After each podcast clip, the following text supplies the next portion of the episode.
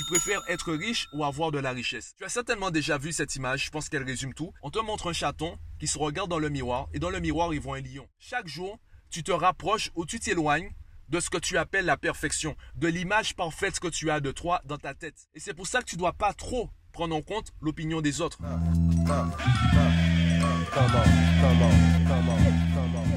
Yo, récemment, je discutais avec une amie qui me partageait son ressenti et également ses opinions par rapport à certains des sujets que j'ai abordés dans mes podcasts précédents. S'en est enchaîné une discussion et des réflexions concernant certains thèmes. Et je lui disais un moment que être riche, c'est un état d'esprit. La richesse, c'est un état d'esprit. C'est pas une histoire de numéros sur un compte. Évidemment, à ce moment-là, elle m'a demandé des explications. Comme toi, tu as certainement envie de me dire, mais Mathieu, si j'ai 2 euros sur mon compte, je ne suis pas riche. Et c'est là où pour moi, il y a une subtilité. Et cette subtilité, c'est la différence entre être et avoir.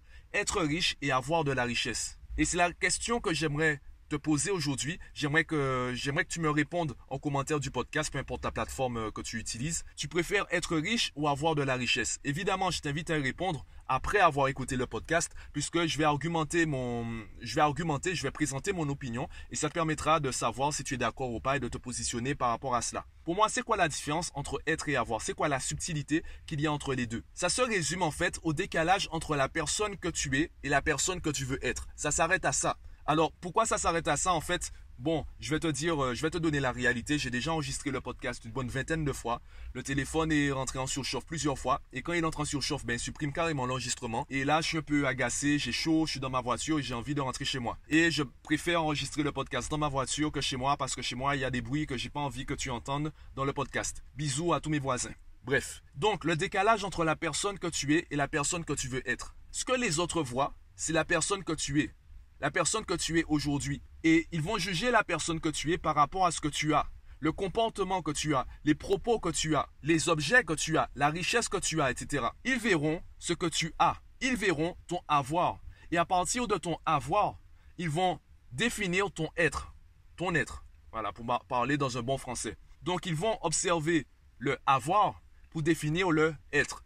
Évidemment, ce que je dis, c'est pas vraiment du bon français. Par contre, je pense que tu comprends mieux quand j'utilise ces termes-là et ça me permet de garder les deux mots être et avoir. Donc, pardonne-moi le, cette, euh, cette liberté euh, linguistique. Bon, j'ai pas le temps de rentrer dans les détails. Euh, j'ai un podcast enregistré. Bref, donc la différence entre être et avoir, le fameux décalage. Tu as certainement déjà vu cette image, je pense qu'elle résume tout. L'image sur les réseaux sociaux qui, qui continue d'être diffusée aujourd'hui. On te montre un chaton qui se regarde dans le miroir et dans le miroir, il voit un lion. Et avec cette image, il y a souvent une légende qui te parle de la vision, la visualisation. Tu dois visualiser tes résultats. Tu dois visualiser la personne que tu veux être. Sauf que on partage l'image et on pense pas forcément au message profond qu'il y a derrière. Oui, je sais, je te parle de message profond. Bon, euh, tout le monde peut parler de message profond. Le message profond, c'est quoi? Le message profond, c'est que ben, les autres, ils voient un chaton. Et c'est pour ça que tu dois pas trop prendre en compte l'opinion des autres. Parce que les autres voient ce que tu as. Et les personnes qui restent focalisées sur l'opinion des autres, les personnes qui du coup restent focalisées sur ce qu'elles ont aujourd'hui, eh bien ces personnes finissent par déprimer. Elles finissent en fait par se renfermer sur elles-mêmes parce qu'elles ne sortent pas de leur zone de confort.